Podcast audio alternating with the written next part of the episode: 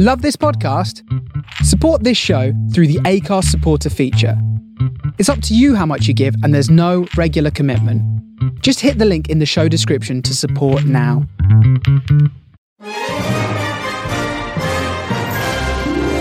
Hello, Craig here. Sorry we've not released week 26 yet. Now, due to a significant technical misfortune with a supposedly very rugged hard drive, week 26 has been lost to the ether. The good men and women of the Netherlands Data Recovery Centre have set to work to try and recover the lost episode, but I have zero faith since the hard drive was pretty much mangled. Uh, if they manage to retrieve the episode, we're probably not going to release it because we're going to re record the episode and have it out to you by the weekend. We'll have reviews of Welcome to Marwen, Colette, The Favourite, Stan and Ollie, Bird Box, Life Itself, and Holmes and Watson. We'll also be bringing you up to date with all the news, the box office rundowns, and everything cinema at home. In the meantime, why not send us an email with what you thought of those films or any other films that you've recently seen? You can send your email to mymail at isitworthitpodcast.com.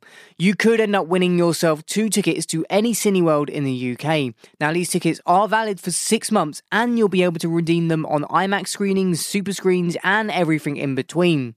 And if you're interested in becoming an unlimited card holder, and I know you are, then stick around and listen to this advert.